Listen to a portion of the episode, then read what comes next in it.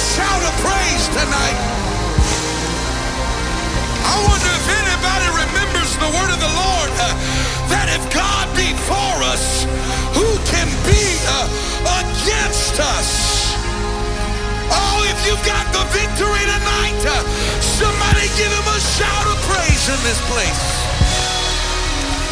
Hallelujah!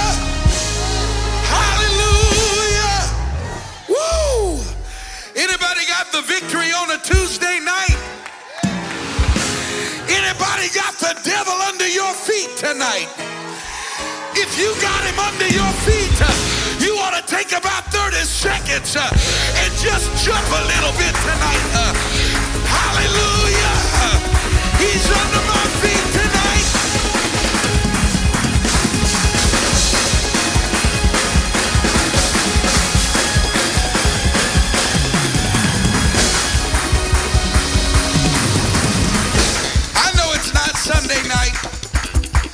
but if it was, we'd probably sing something like this. My dance.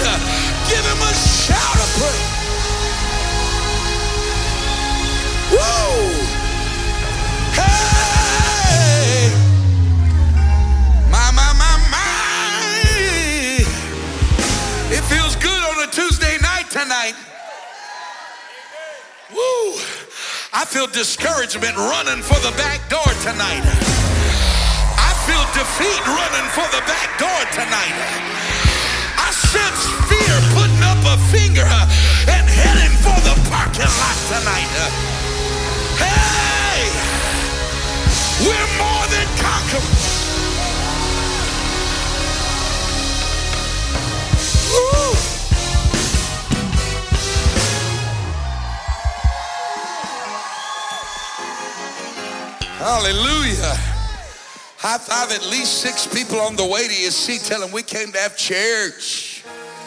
Church. Not church. Tell them we came to have church tonight. Hallelujah. Woo. Anybody just grateful to be living for God tonight? Anybody just thankful he brought you out of darkness into his marvelous light?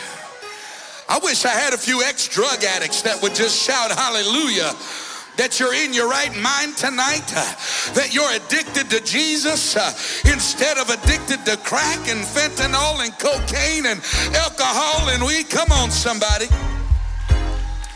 I'm excited to be in the house of the Lord tonight. Amen. Would you help me put your hands together? Welcome all of our guests one more time in the house of the Lord tonight. Amen. Hallelujah. You can be seated for just a few moments. Uh, I want to uh, just remind you of a couple of things tonight. Number one, my apologies. We don't have any of the screens with lyrics and scriptures tonight. Uh, we have had some challenges with lightning and power outages and all of those kind of fun things over the past couple of days. Uh, and so we, we are working in the background on fixing uh, electronic glitches. Amen. Uh, but when you're alive, you don't have to have technology to survive. Only time you got to have technology to live is if you're in the ICU and you're dead on life support. But baby, when you got the fire of the Holy Ghost living inside of you, you, don't have to have LED screens, PA systems. Uh, you, baby, you can put us out uh, in the parking lot uh, and we can have a move of.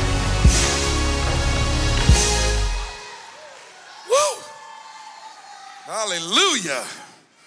Amen. And we're, we're excited about what God is doing.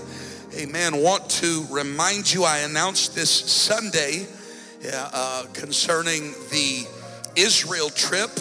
That is December the 5th. Yeah, amen. Somebody's excited. I think it's December 5th through like the, the, the 12th or 13th or something like that uh, next year. And but you can't wait for that because uh, formal plans are being made right now. Tell your neighbor right now.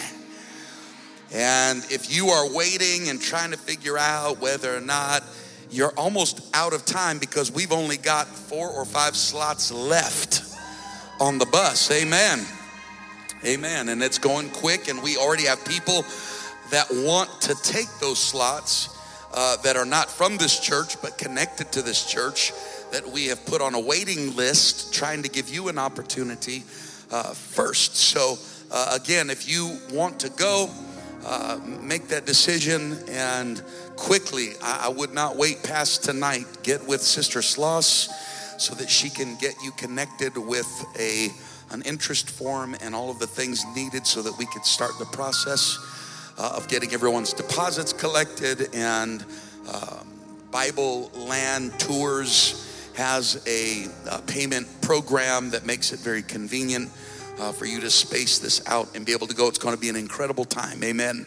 Somebody shout this Sunday.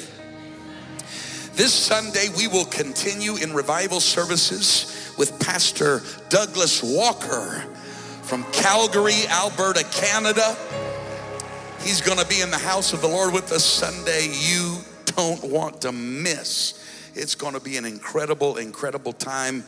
And, uh, and then we have something really special coming up. October the, uh, I believe it is the 10th, 17th, and 24th. Those are all Tuesday nights this upcoming month. Uh, the 10th, 17th, 24th will be what we are calling our Fall Family Series. And brother and sister Pope will be with us on those Tuesday nights. and we are going to have an amazing time in the Holy Ghost, uh, focusing on uh, families and, and, and how God is orchestrating so many powerful things among us. Amen. And uh, but uh, until then, we are in revival tonight with yours truly. Amen. Thank you. Thank you. Thank you. Amen. And, and uh, I, I think I remember how to preach. And I'm just kidding. Some of y'all don't even realize that even when I'm not here at home preaching, I'm preaching all over the country, all over the United States. And and uh, but I, uh, there is no place in the world uh, where I feel more anointed and appointed than standing at this desk right here. Amen.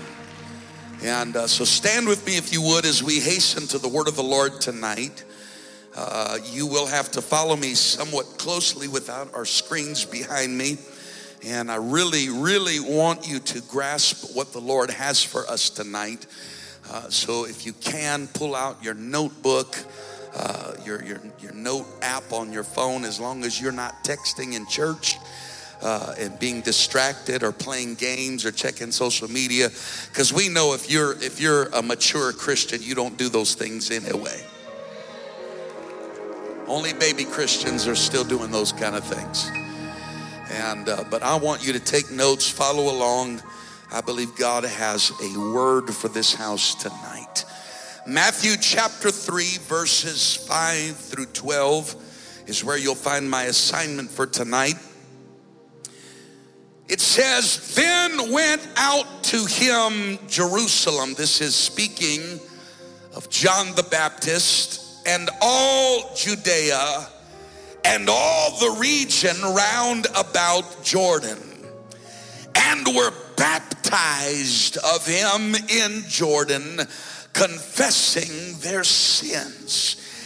He was having a regional revival. And there were people coming to this revival from all over Jerusalem and Judea and the entire region around Jordan. They were in the middle of revival.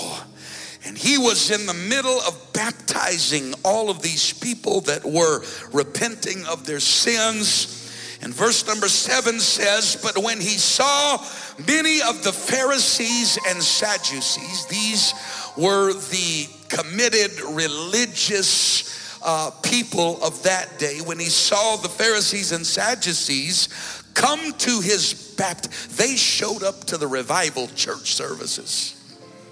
He said unto them, O generation of vipers, who hath warned you to flee from the wrath to come?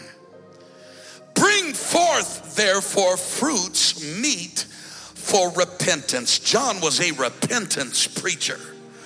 He told them, Don't you come here just playing church. If you're going to show up at my church service, there's some things you're going to need to get repented and get right in your walk with God. Some of y'all couldn't handle John the Baptist as your pastor. And think not, listen to this, think not to say within yourselves, we have Abraham to our father. He was saying, don't start name dropping and saying, well, we are the children of Abraham, and so we automatically have this place in the kingdom of God. For I say unto you that God is able of these stones to raise up children unto Abraham. He said, God doesn't need you. If you're not here, God will raise up children uh, out of hungry people in this place. God help us to never get an attitude uh, that says, I just got it made in the shade with lemonade uh, here at the church. I got it made. No, no, no, no.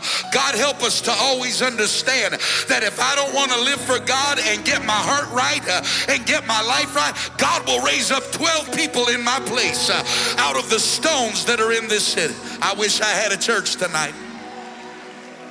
Tell your neighbor, God will replace you with 12 of you. Verse 10, John said, And now also the axe is laid unto the root of the trees.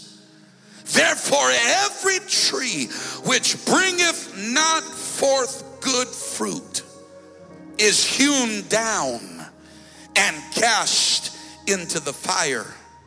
Listen to the dichotomy captured in verses 11 and 12. I indeed baptize you with water unto repentance. But he that cometh after me is mightier than I, whose shoes I am not worthy to bear. He shall baptize you with the Holy Ghost and with fire. Whoa! That was a revival verse. And the very next verse, he said, whose fan is in his hand, and he will thoroughly purge his floor and gather his wheat into the garner, but he will burn up the chaff with unquenchable fire. And for a few moments tonight, I simply want to preach about revival's greatest tragedy. Revival's greatest tragedy. Would you put your Bibles down and one more time clap your hands unto the Lord in this house tonight? Come on, I want you to clap your hands like you came ready for God to speak to you tonight. Clap your hands like you've got an open heart and an open mind for God to speak to you in this place tonight. Hallelujah, hallelujah. Amen. God bless you. You may be seated in Jesus' name.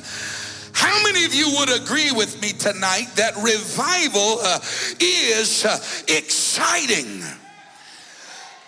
I'm going to ask you one more time and give you one more chance for those who are just trying to get settled. How many of you would agree with me tonight uh, that there is something absolutely uh, electrifying uh, and exciting uh, about revival? There is something absolutely uh, exciting about uh, the harvest, uh, about being in uh, revival, uh, about watching God uh, change lives and watching God gather. There is something so exciting about it.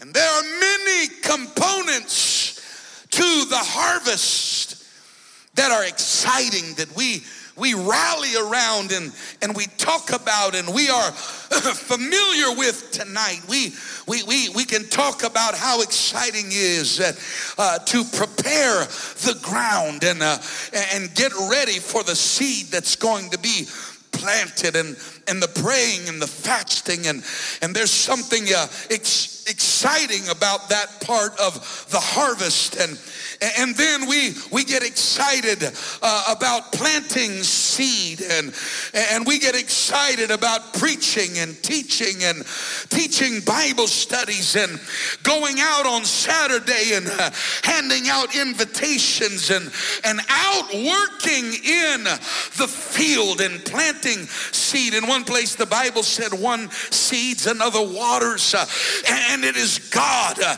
that gives uh, the increase. And, uh, and so these are exciting things uh, about harvesting. And then, of course, uh, the excitement of showing up uh, uh, on a Sunday morning as we are gathering the harvest that God is bringing and watching as those seeds begin to germinate and produce results and fruit. And, and all of a sudden, the phone rings and, and we've got Bible studies to teach. And, and then people come into the house of the Lord and, and they're baptized in Jesus' name and, and they're filled with, uh, it is uh, an exciting uh, thing uh, to be a part of harvest uh, and a part of revival.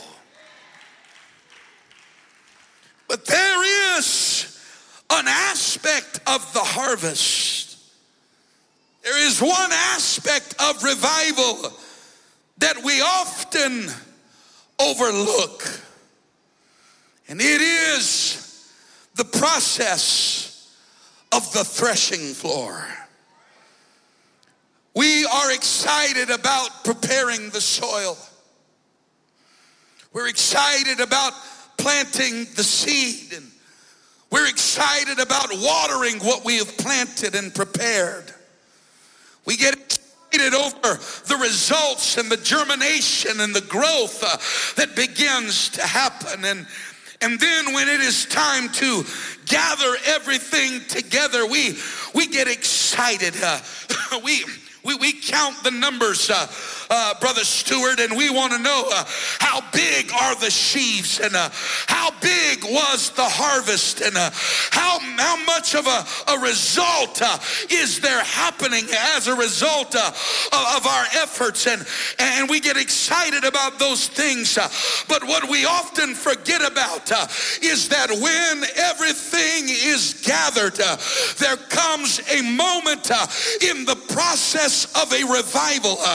there there comes a moment uh, in the process of gathering uh, that God says, uh, I'm going to find out uh, how much of what I have uh, is legitimate wheat uh, and harvest, and how much of what is represented in numbers is simply chaff. I know this isn't exciting preaching at the moment, but you have to understand that God does not play play games. God is not into images. God is not into uh, just presenting a front, uh, but God uh, will find out what is real harvest and what is not. When the gathering is done, when it's all collected, when it's all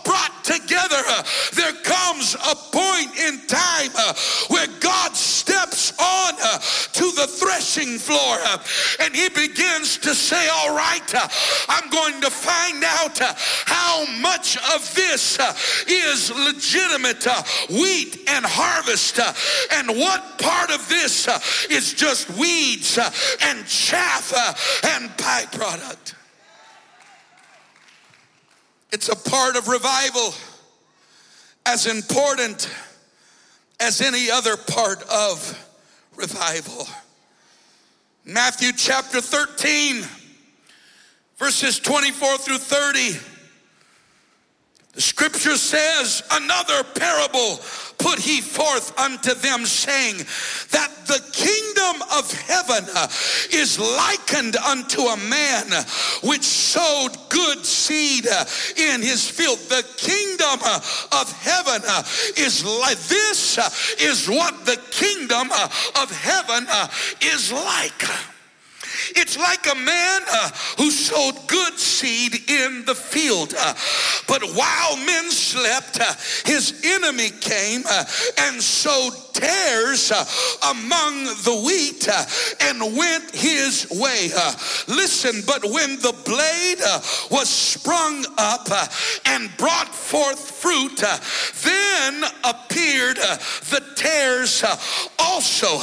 At the same time that the wheat began to produce, uh, the tares uh, also begin to show up. Uh, real revival shows up uh, at the same time uh, that the tares show up. Uh, oh, I wish I had a church in here tonight.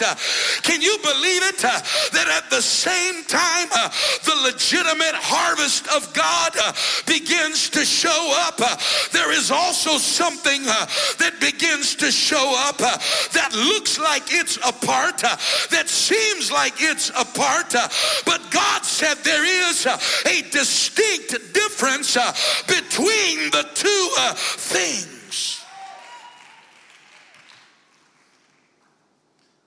So the servants of the householder came and said unto him, Sir, didst not thou sow good seed in thy field? From whence then hath it tares. Didn't you just do good things? Didn't you prepare uh, for good fruit to come up? Uh, did, not you get out there and pray uh, before you went out on outreach? Uh, didn't you spend time fasting uh, before you went out in the field working? Uh, haven't you been, come on, I'm preaching to the Rock Church, haven't you been doing all the things you were supposed to do so that you would put good seed? from whence then is all of these tares? how did the tares end up in the field. Uh, And he said unto them, uh, An enemy uh, hath done this. Listen to this. The servants said unto him, Wilt thou then that we go and gather them up? We see him coming up out of the ground. Lord, you want us to just remove them from the mix? God, do you want us to get out in the field and go ahead and pluck all the tares?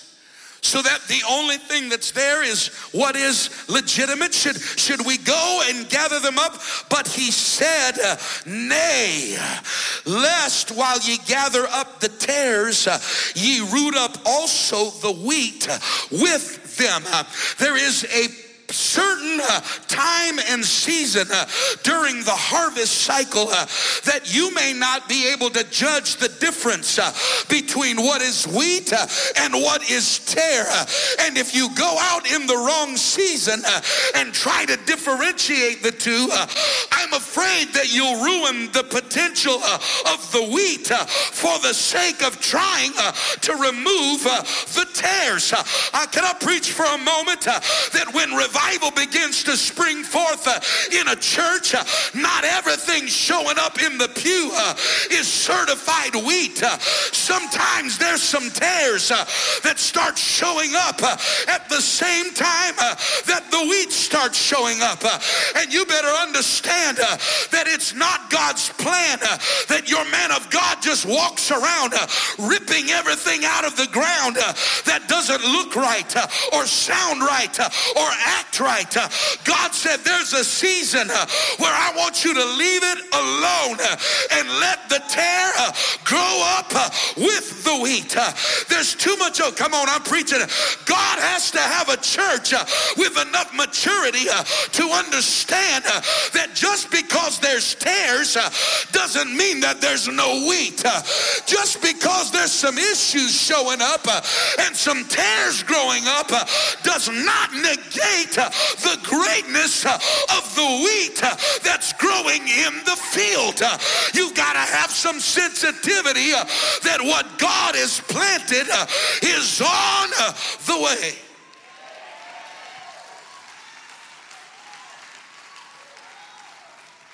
Notice the servants were willing and ready immediately to go fix what was wrong. And he told them, hey, hey, hey, hold your horses. Could I just preach this very kindly tonight? God doesn't need you to try to be the pastor over all of the new converts and tell them what they're doing right and what they're doing wrong and what they need to fix. And I wish I could get a witness in the. God did not call you to that. It is not your responsibility uh, to try to clean them up uh, and scalp them. And come on, somebody, uh, you don't even realize yet that they don't even have the right root systems and they don't even have, they're, they're not even on a foundation. God's still trying to, to just grow them.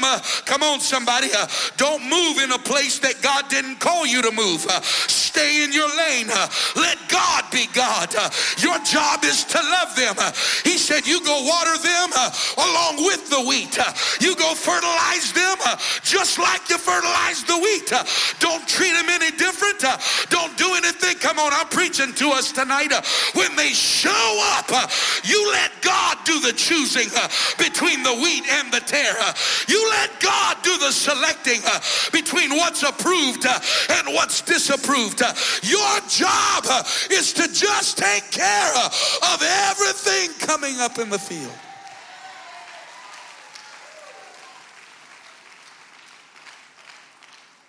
I don't want you to root up the wheat with the tare.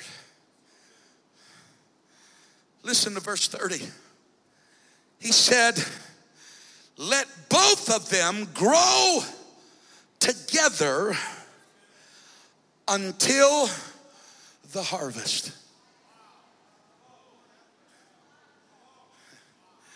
I'm going to let them grow together until this season comes. Part of the process of the harvest is I'm now going to address the tares. And in the time of harvest, I will say to the reapers, Gather ye together first the tares, and bind them in bundles to burn them, but gather the wheat into my barn. We shout about every part of the harvest, but there comes a point in a harvest, especially as great as the one we are in the middle of right now, that God says, I'm about to deal with tares and wheat. I'm about to go into the field and I'm going to prove what's legitimate wheat in my field and what's tares in my I'm going to gather all uh, of the tares together and all of the tares uh, are going to wind up in a fire pile.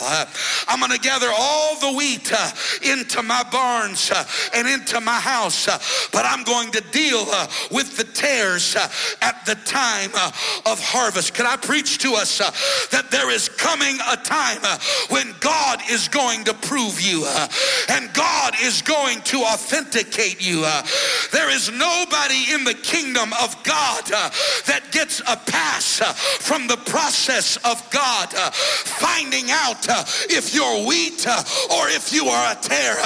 I wish I had somebody in the building. There is a certain amount of time that God will let you grow up in the church.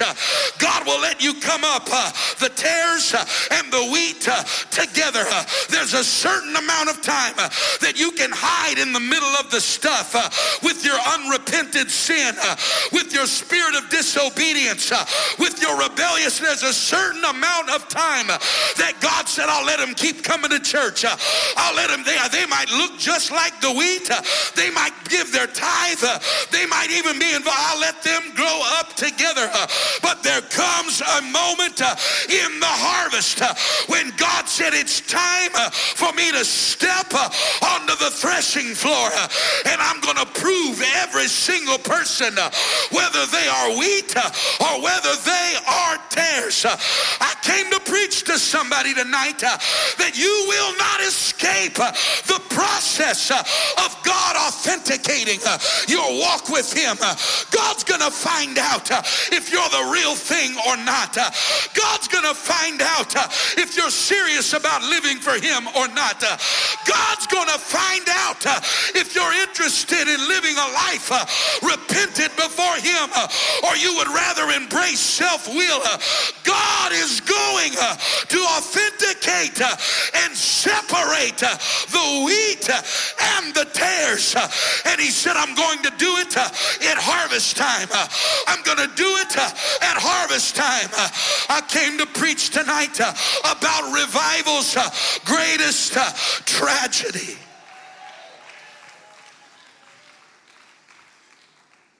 There's a certain window that God gives you to grow up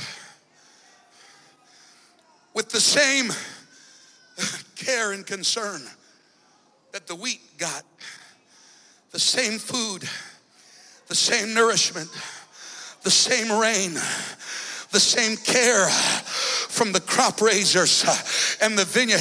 You get the same advantages and opportunities as everybody else. But you hear me and you hear me good tonight. There's coming a moment in the harvest when God said, I'm going to start going through and I'm going to separate the tare from the wheat and I'm going to put them in a pile that's going to be a pile of fire. I don't know about you tonight, but I feel like God uh, is speaking in this house uh, in a powerful way. Uh, we are in the middle uh, of the greatest harvest uh, and revival uh, that this church has ever seen.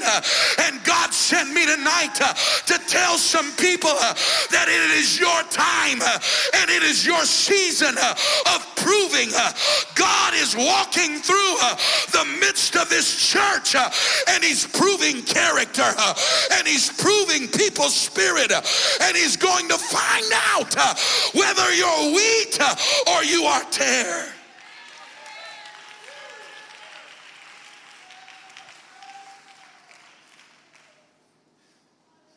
And God uses all kinds of various means to prove us, to test us, to find out who we really are. Deuteronomy chapter 8, you can read about Israel in the wilderness. Are you with me tonight? You can read about Israel in the wilderness.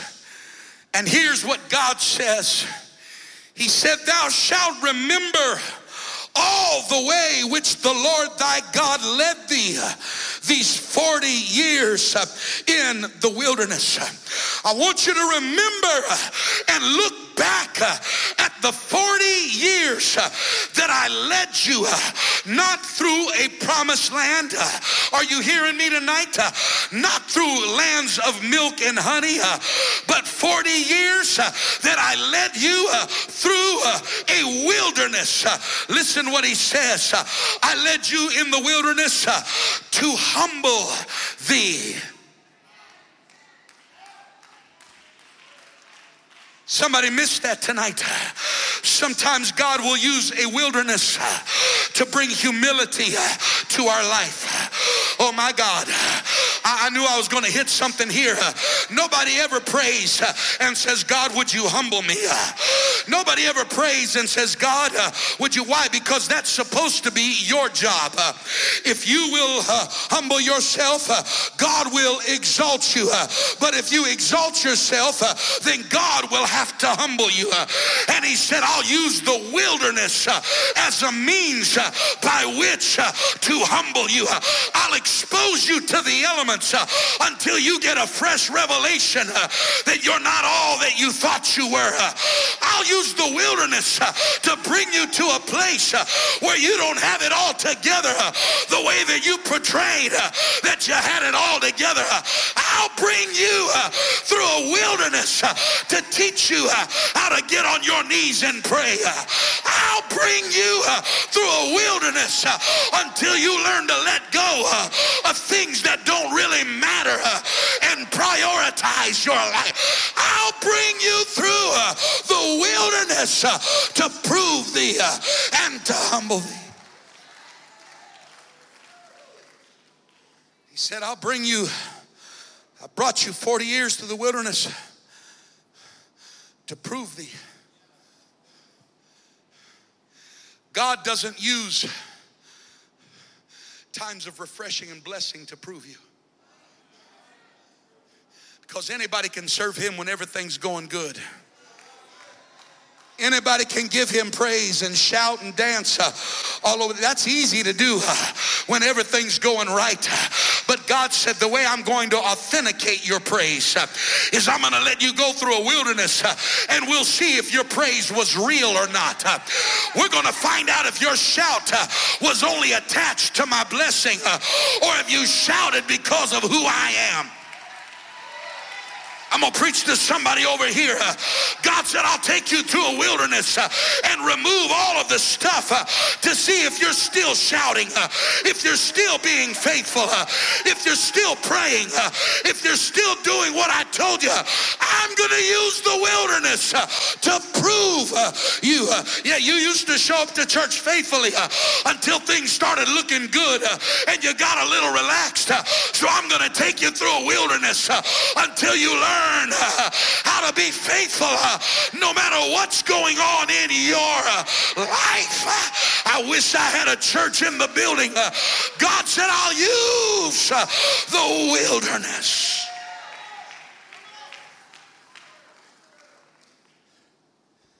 He said, I'll use the wilderness these 40 years to know what was in thine heart.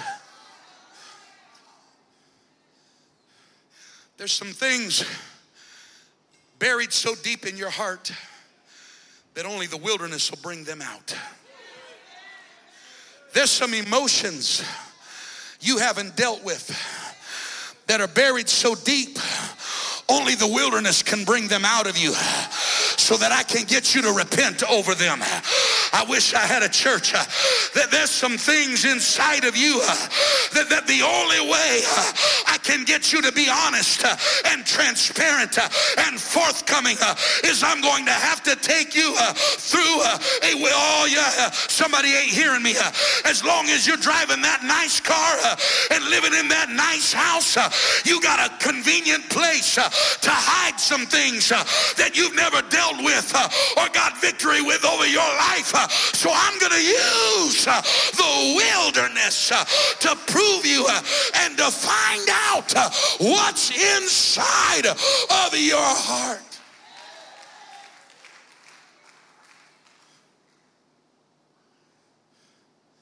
I'm going to find out, he said, whether thou wouldest keep his commandments or no. God said, I'm going to find out when everything's stripped away. Will you keep on living the way you were living when you had it all together?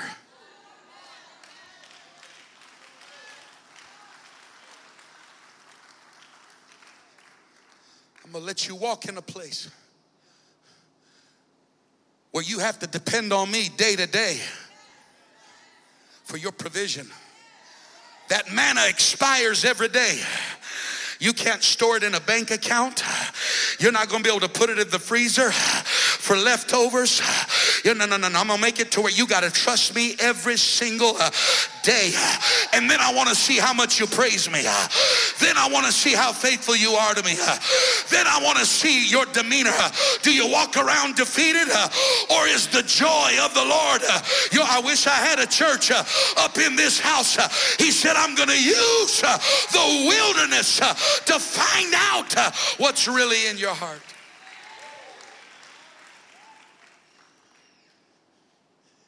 I'm to find out if you just shout and dance and bless me in seasons of abundance.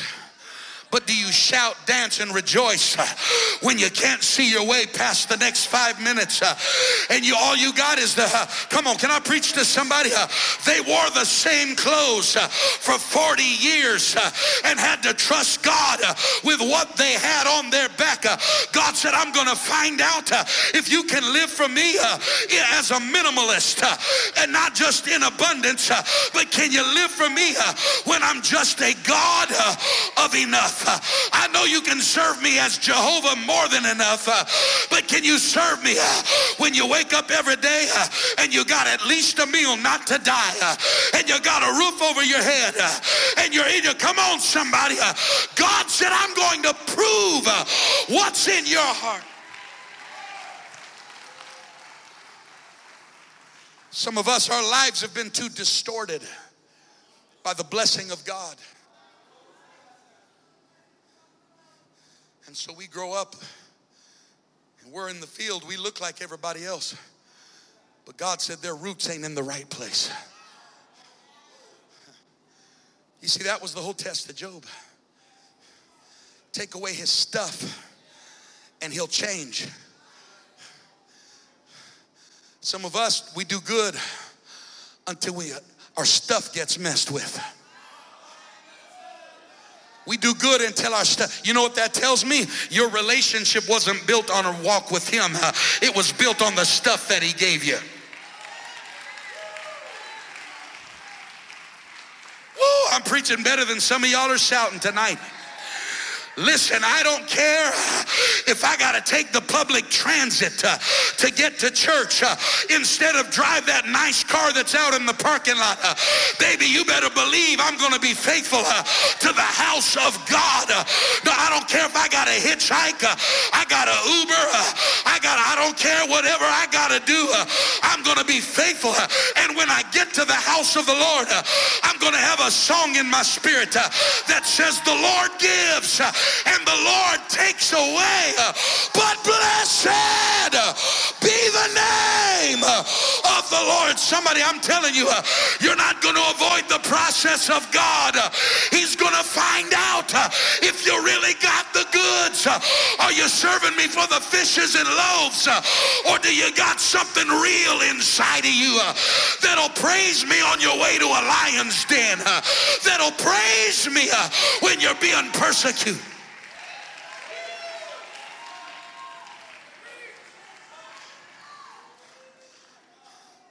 You do good when all your relationships are, are, are fine and dandy. But let somebody get mad and cuss you out and hurt you. All of a sudden, you, you don't show up to the house of God. What did God do to you? Test one.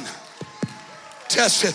What did God ever do uh, to you? Uh, why does he pay the price uh, for somebody else's mistakes? Uh, baby, you can't run me out of the house of God. I don't care what you say. Uh, I don't care what you do. Uh, I'm not here because of you. I'm here by the grace and the mercy of God.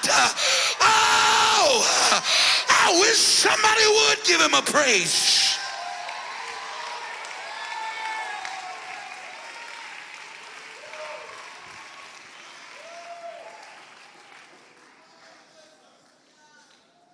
So and so been treating me funny at church. Last I checked, you weren't baptized in their name.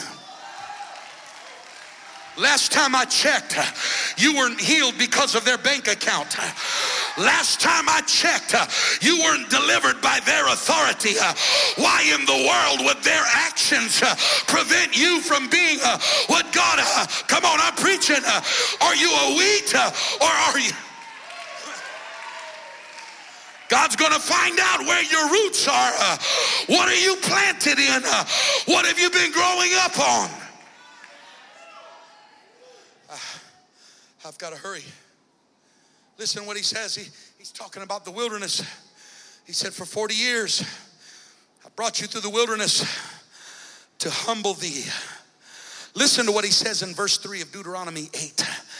And I suffered thee to hunger. I let you get hungry. I let your resources dwindle until you were wondering how you were going to get your next meal. See, some of y'all don't like this Jesus. Some of y'all don't like this Jesus right here. You don't like the Jesus that's going to prove you, that's going to find out why you're living for Him, that's going to get down to the bottom of the. He said, I let you go hungry. And the very next statement, He said, and I brought manna to you every single day.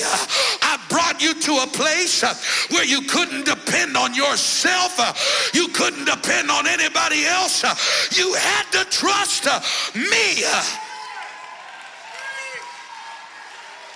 I'll prove you uh, by bringing you to a place uh, where you got to learn how to really trust in me. Uh, when it's all said and done, uh, you won't be able to give five tips uh, to success. Uh. You won't be able to write a book about how to overcome. all you'll be able to do is say to God, be the glory for the things he has done.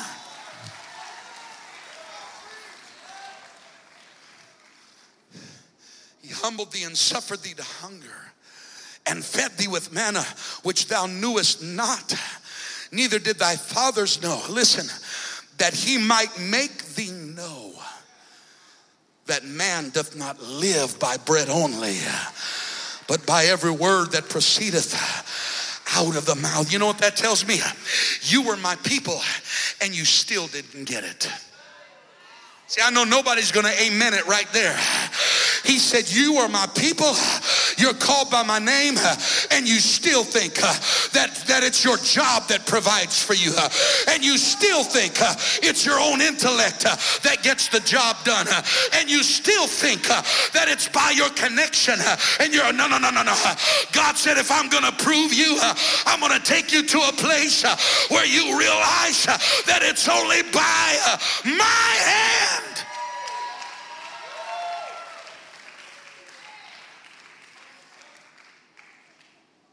You see, pressure reveals contents.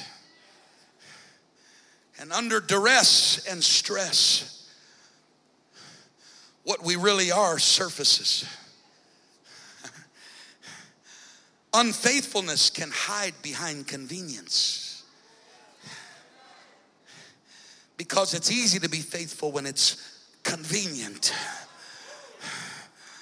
But when it's not convenient, unfaithfulness is revealed. I'm not going to mess with that tonight. Here's what the writer said in Psalm 66. I'm almost done with my introduction. Here's, here's what the writer said in Psalm 66 and 10. He said, For thou, O God, hast proved us. Thou hast tried us as silver is tried. Listen, thou broughtest us into the net. The connotation here is like a harvester who brings it all in at the same time. You brought me in just along with every, I was part of the rest of the crowd, uh, the rest of the group. But when you got me into the net, then you begin to prove me.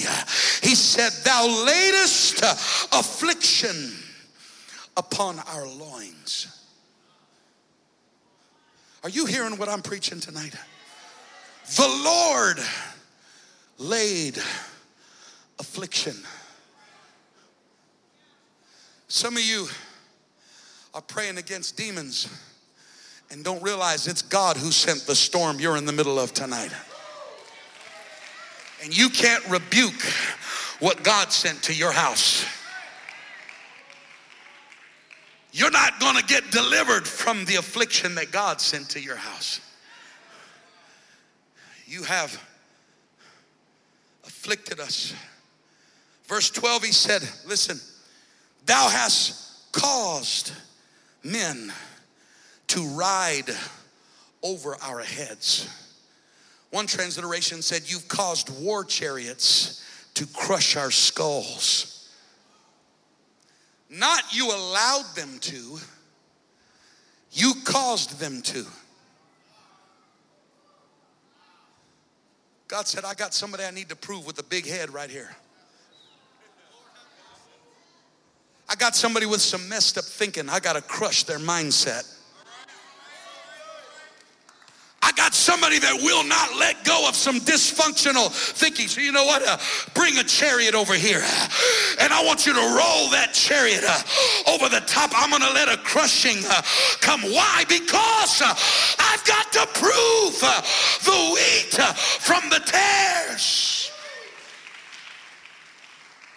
He goes on to say, We went through fire and through water both fire and water, I don't have time to preach all of this, are, are cleansing agents.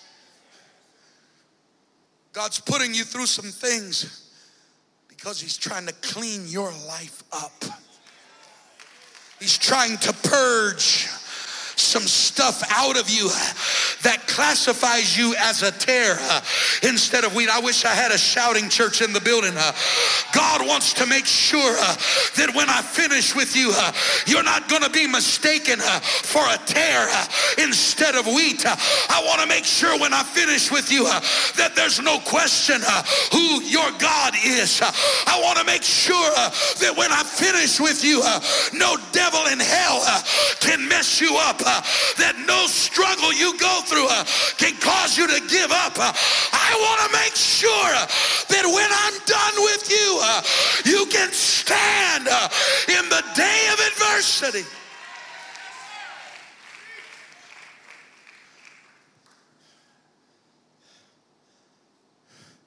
Isaiah 48 and 10, I'm hurrying. He said, Behold, I have refined thee but not with silver. I have chosen thee in the furnace of affliction. God said, I'm going to put you through furnace experience so that I can try you. Woo. See, I'm preaching where the rubber meets the road. You can't just say empty prayers. Lord, make me. Lord, mold me. Lord, I want to be what you called me. Do you really? God's going to find out if you're just a tare uh, repeating a prayer that everybody else is saying, uh, or did you really mean what you prayed? Uh, did you really mean? Come on, somebody. Uh, God's going to find out if you seriously meant, uh, well, or are you just going through the motions uh, to try to fit in with that? This is what I'm supposed to say. this is what I heard somebody. No, God said, I'm going to try you.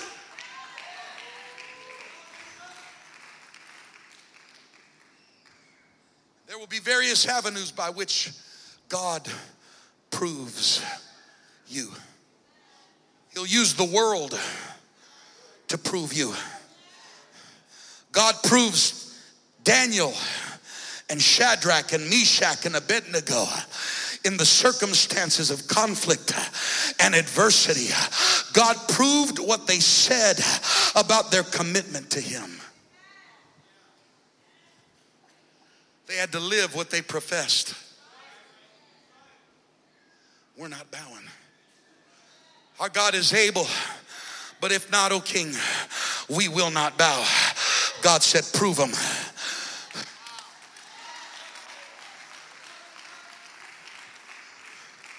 God's going to use the peer pressure of the world to prove if you're real about living for Him or not. God's going to put you in environments where the pressure to conform is so great. God's going to find out are you the real deal? Are you living for God just for a show? Or do you have something inside of you that says, I'm out here by myself on a Thursday evening? There's nobody else to watch me, but bless God, I'm not going to bend. I'm not going to break. I'm not going to bow. I don't care who sees me. I don't care who doesn't see me. Uh, this is between me uh, and the God that I serve. God's going to prove you. He'll use the world, Solomon. Solomon was one of history's greatest men, and yet his demise lives on in our memory and in the Word of God because when he was put to the test, he allowed his wives to turn his heart from God unto other gods. Could I just preach there for a moment?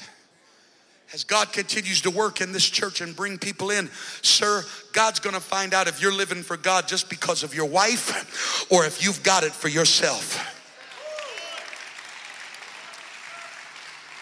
Let, let me flip that around, ma'am. God's gonna find out uh, if you're really living for Him because of what's in your heart uh, or just because of who you're married to. Uh, God's gonna allow every married couple uh, to go through a moment and a season uh, where their spouse fails uh, and makes a poor choice. and God wants to know do you still got it in you to be what you're supposed to be, even when they don't look right and they don't sound right, and that I wish I could get an amen in the building uh, God is going to prove. Or when you go on vacation, do you set down all of the convictions because you were just putting on a show in the house of God? Uh, it's to get quiet up in here. Go on vacation Separation from the world is no longer important.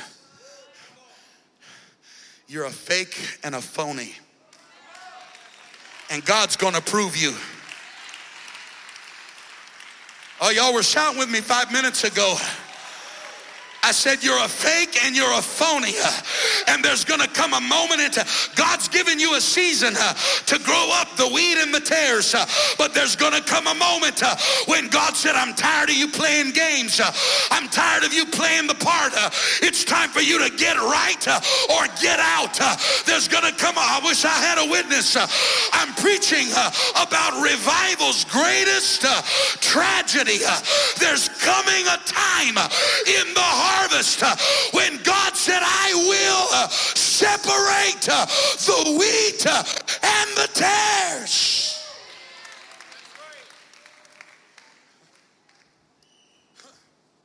Young couple, God's going to give you a season to get your roots in the ground and get your commitments with God right. But there's going to come a time when God's going to find out what you really got. God's gonna put some environments together. God's gonna allow you to go through some seasons uh, and He's gonna find out just how real uh, your walk with God really is. Uh, and if your walk with God is real, uh, you're gonna come out on the other side uh, and you might be bruised, uh, you might be cut, you might have some scars, but your hands will be lifted and you'll be praising the name of Jesus. But if you're not right, you're gonna wind up a bitter backside backslider. If your heart's not right, you're going to wind up on the outside. You're going to wind up full of excuses and reasons why you can't live for God. And you'll blame other people and you'll blame the church and you'll blame this. And your God's going to find out if you're tare or if you're wheat.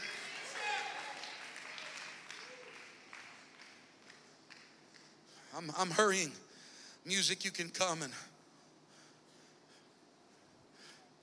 God will allow temptation to be a proving agent to test you.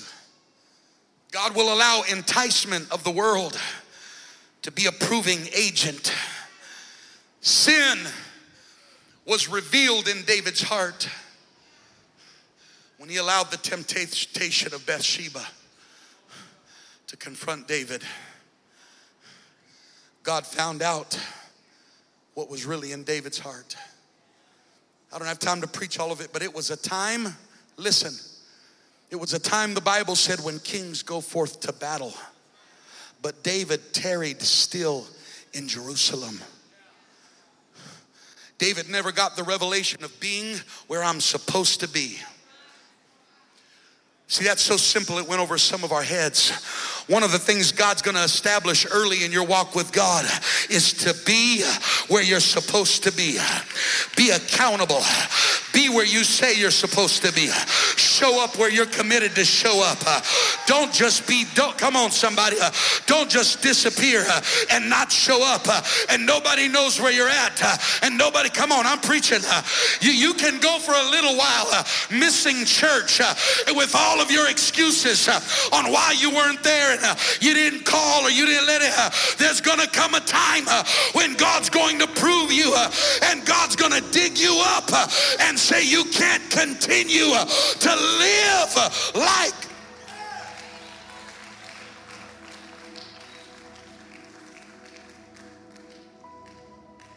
Come on, I'm preaching under a burden tonight. There's some of us, you've hit the end of the season of God letting you grow up with the wheat. There's some things that God's addressing in your life tonight. That God said, I'm about to come through my field and separate the wheat and the tares. And you've got some things you've got to make a decision about in your life. I don't have time to preach all of this. God will allow false doctrine to prove you. The scripture says, heresies must come so that that which is approved may be made manifest. That's what he said, Pastor Hammond. God said, at some point in a church, there's going to be people sneaking around in the dark with false doctrine. They're going to be sneaking around finding out who will listen to them. They're going to sneak around seeing who will answer their phone calls and give them five minutes of their time during pre service prayer instead of praying like they should be. They're going to walk around during the altar call when, when people should be praying and find out who will divert their attention to give them their attention instead. And they'll be spreading heresy, and God said it's got to happen. Why? Because I'm proving who's real and who's not real. I'm going to find out who really loves this truth. I'm going to find out who's really submitted to my word. I'm going to find out who's really got the right spirit. Come on, somebody. Uh, heresies must uh, come. Why? Because I'm going to prove uh, the difference uh, between the wheat uh, and the tare. Uh, when I make my final judgment call, there will be no question who is wheat and who isn't.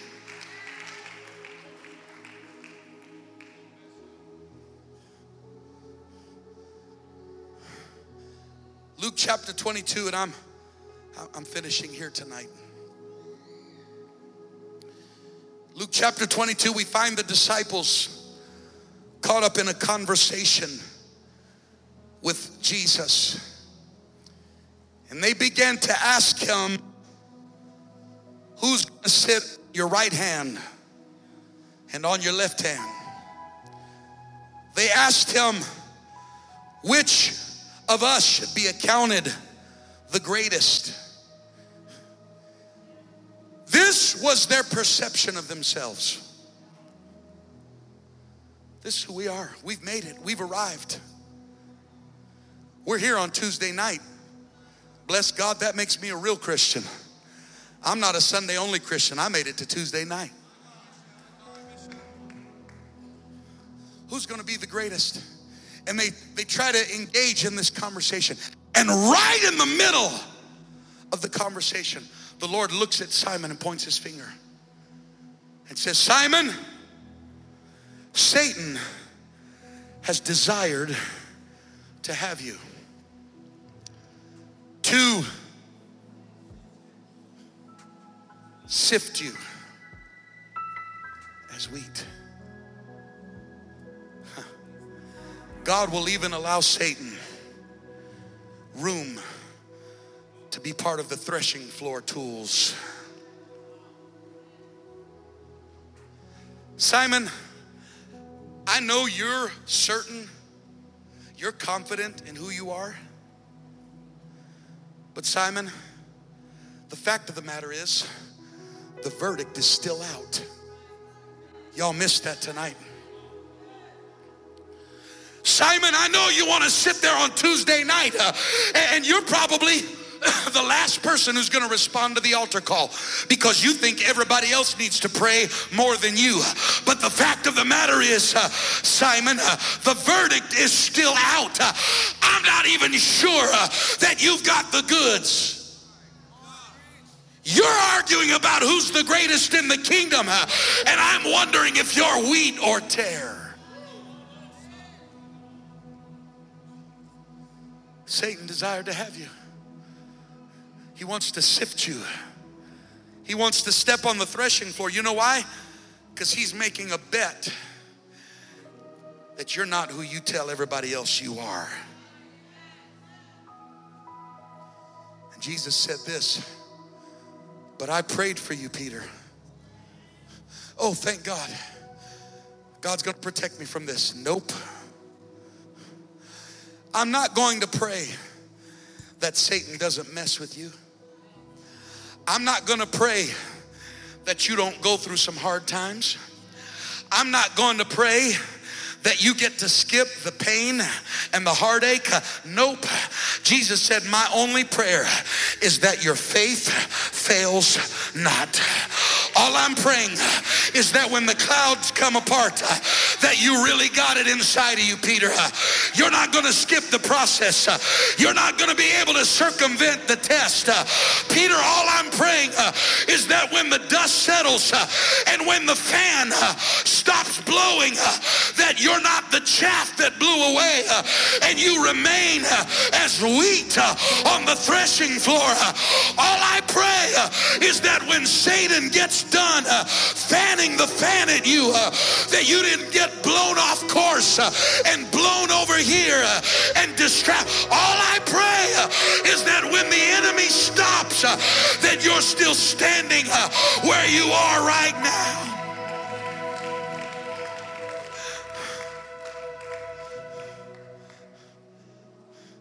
Revival's greatest tragedy is when you thought something was wheat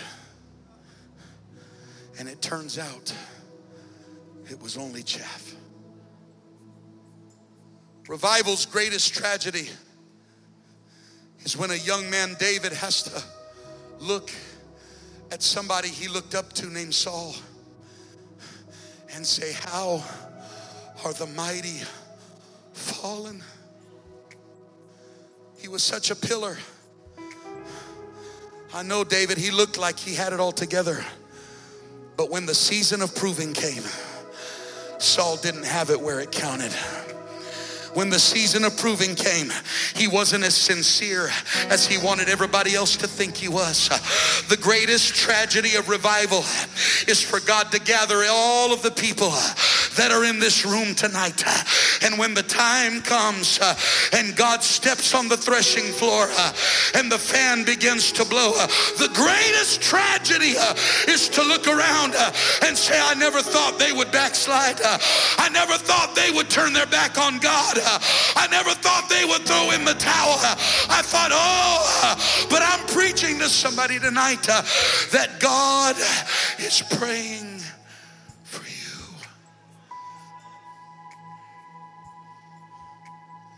want you to hear this. I saw this today and I fell back in my chair weeping. He said, Simon, I prayed for you that your faith fails not. And when thou art converted, encourage your brethren. Now, if you read that in most transliterations, what it says is, when you have repented, encourage your brother.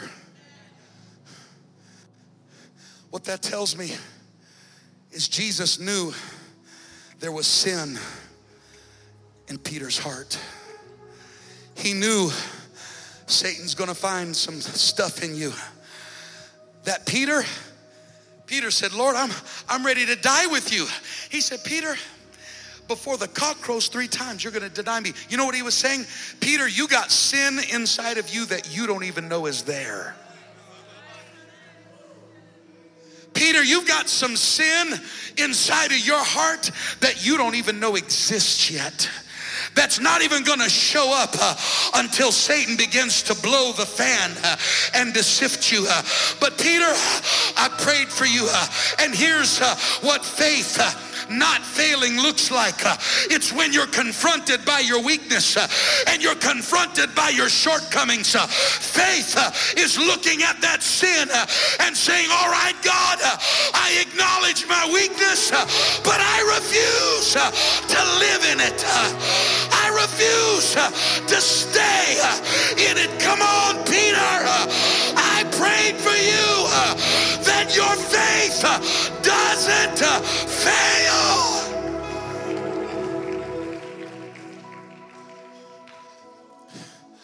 Peter, when you've repented, God's about to dig up that sin you've been hiding. God's about to confront that stuff that you refuse to get right in your spirit. Uh, and Peter, I'm praying uh, that when he does it, uh, that you repent, uh, that you don't harden your heart, uh, that you don't grow cold. And when you repent, Peter, I want you to strengthen your brethren. I want you to get up from that place and tell your brother and sister you can make it through the hard times. You can make it through the struggle. It doesn't matter what your shortcomings look like. Uh, you can be uh, what God called you to be. Standing all over this house tonight, I'm done preaching. This church is in revival. We're in the middle of a harvest. And God is going through this house. And He said, I'm going to separate the wheat and the tares. It's tragedy's greatest, it's revival's greatest tragedy. But I believe that God sent me here tonight to tell somebody you have an opportunity in this house right now to get it right with God. The word of the Lord tonight has found you in your sin. The word, that's right, I'm preaching to your sin tonight. The word of the Lord has found you uh, in your deception and the games that you're playing uh, and the little posture uh, that you're worried about everybody else, who you th- want them to think. That no, no, no, God sent me to dig you up tonight. and you've got one chance tonight because God's not playing games with this harvest. God's not playing games with this revival. and He's not going to let the tare choke out the wheat.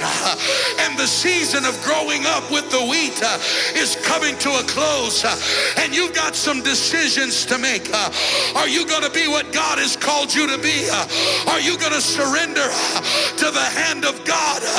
Come on, I'm, I'm preaching right now. Somebody in this building needs to lift your hands. Uh, don't you wait for anybody else to pray. Don't you wait for a special song. You better not wait for Holy Ghost goosebumps.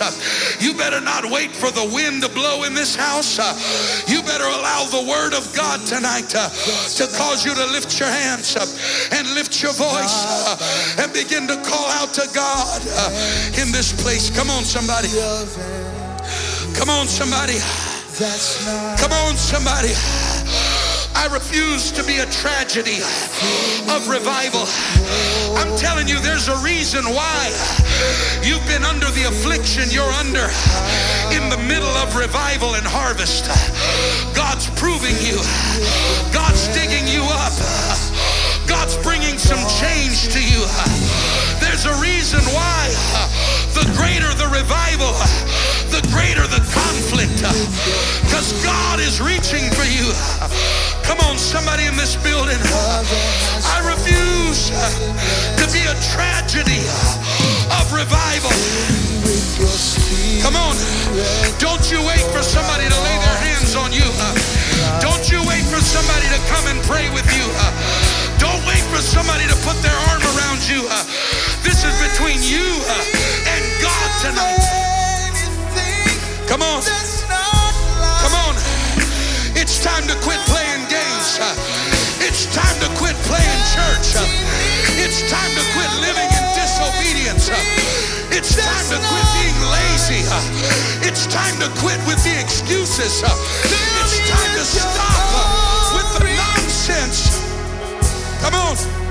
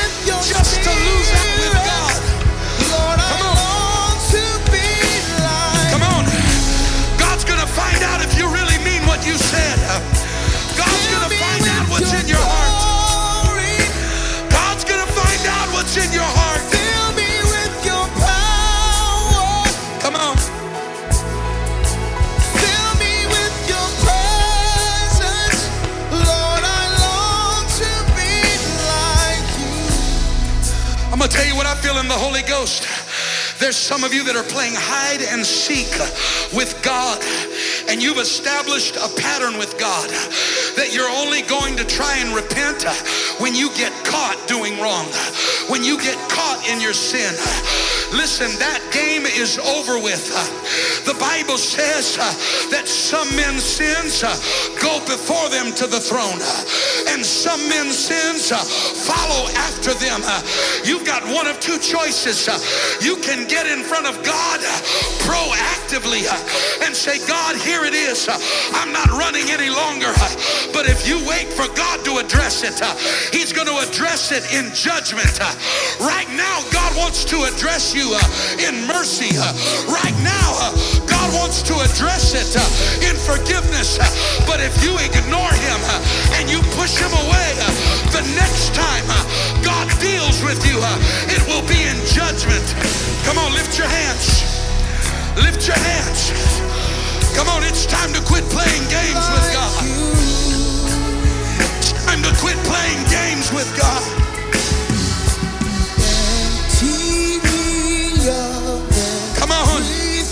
Whatever it takes, God. Whatever it takes. I've got to be saved.